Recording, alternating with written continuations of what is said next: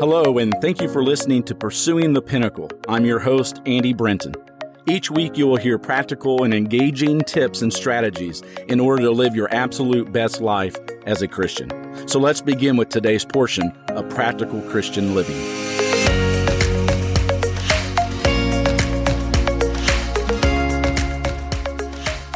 In today's podcast, I would like to turn our attention over to Matthew chapter 16, specifically beginning in verse 5 through verse 9.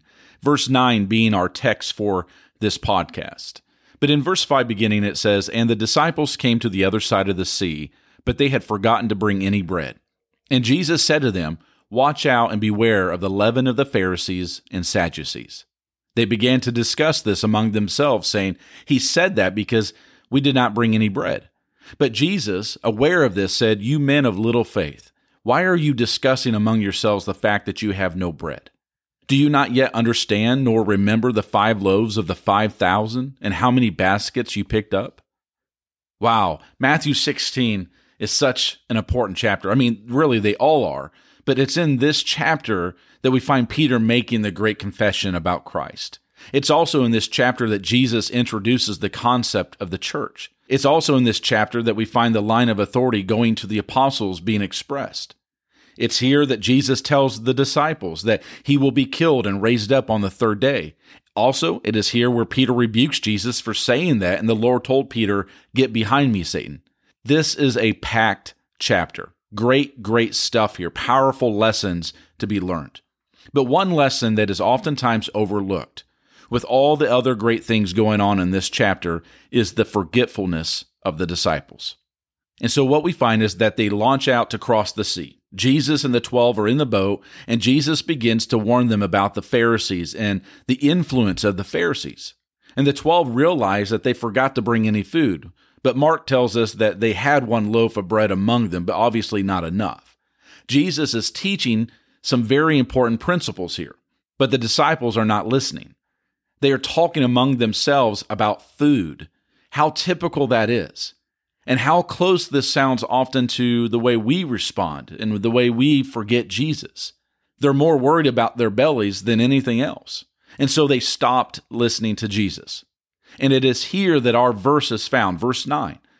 We don't have anything to eat. We're going to be hungry. And so, what are we going to do? That's really the emphasis of the disciples' discussions. Our verse has Jesus reminding them of what had happened so recently. A large crowd had gathered, more than 5,000 people, and Jesus told the disciples to feed them. All they could find was a kid's snack, a few dried fish, and some bread. But with that, the Lord fed 5,000 until they were satisfied, and the leftovers filled 12 baskets. And if that is not impressive enough, shortly after, he nearly repeated the same miracle by feeding 4,000. But here in the boat, after all that, here in the boat, they have 12 disciples and one loaf. More than that, they have Jesus. That's the point. He will take care of them. He has proven over and over and over again what he can do. He has shown his power. He can change substances, such as making water into wine. He can multiply food. And so, why worry? They have Jesus. Most concerning, it seems to Jesus that they forgot. His words, Do you not yet understand? Do you not remember? Jesus would not allow them to drown in the storm. He would not allow Peter to drown in the sea. He would not allow them to go hungry. He would take care of them. This was a trust issue for them. You see, remembering builds trust, whereas forgetting opens the door to doubt fear, and unsettling thoughts. But yet, are these 12 not you and I? Bellies first, souls second, thinking about food when we ought to be listening, forgetting the things that Jesus has done for us, forgetting. You know, part of our worship on Sundays is to partake of the Lord's Supper. The words on most tables state the Lord's principle do this in remembrance of me. Remember me. I wonder if we did not have the Lord's Supper each week, if we would tend to forget. I wonder if our thoughts would gravitate toward our bellies, our needs, our jobs, our homes, our happiness, and we would forget that the Lord has taken care of us over and over and over again. The Lord has been there for us over and over and over again. The Lord has answered prayers for us over and over and over again. The Lord has forgiven us over and over and over again. Do you remember? Or have we forgotten?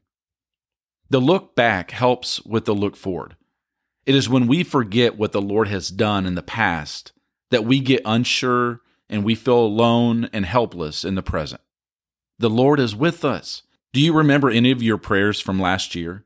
Praying for your kids, praying for yourself, praying for others' well being, praying for your job, praying for your parents. Did the Lord answer any of those prayers in the way that you wanted? Do you remember?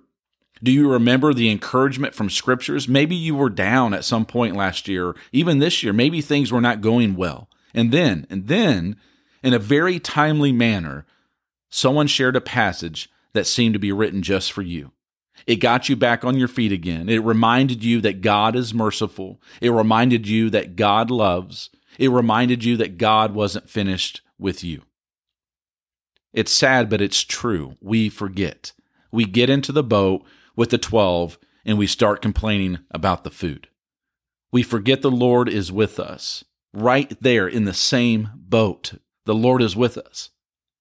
We forget that the Lord will help us.